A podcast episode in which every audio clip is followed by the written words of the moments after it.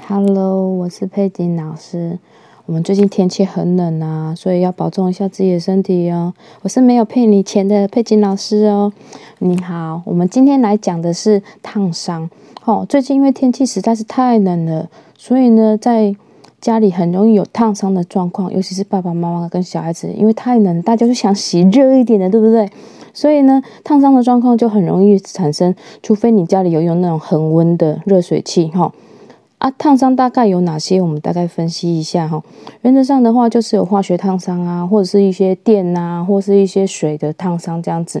所以最近因为大家太冷了，所以就会开一下暖气。如果家里没有暖气的话，也可以使用一下电毯。可是记得你要买电毯的时候，一定要买，就是有时间上的限制，不要说一直让它烫烫烫烫烫到都已经焦掉了哈。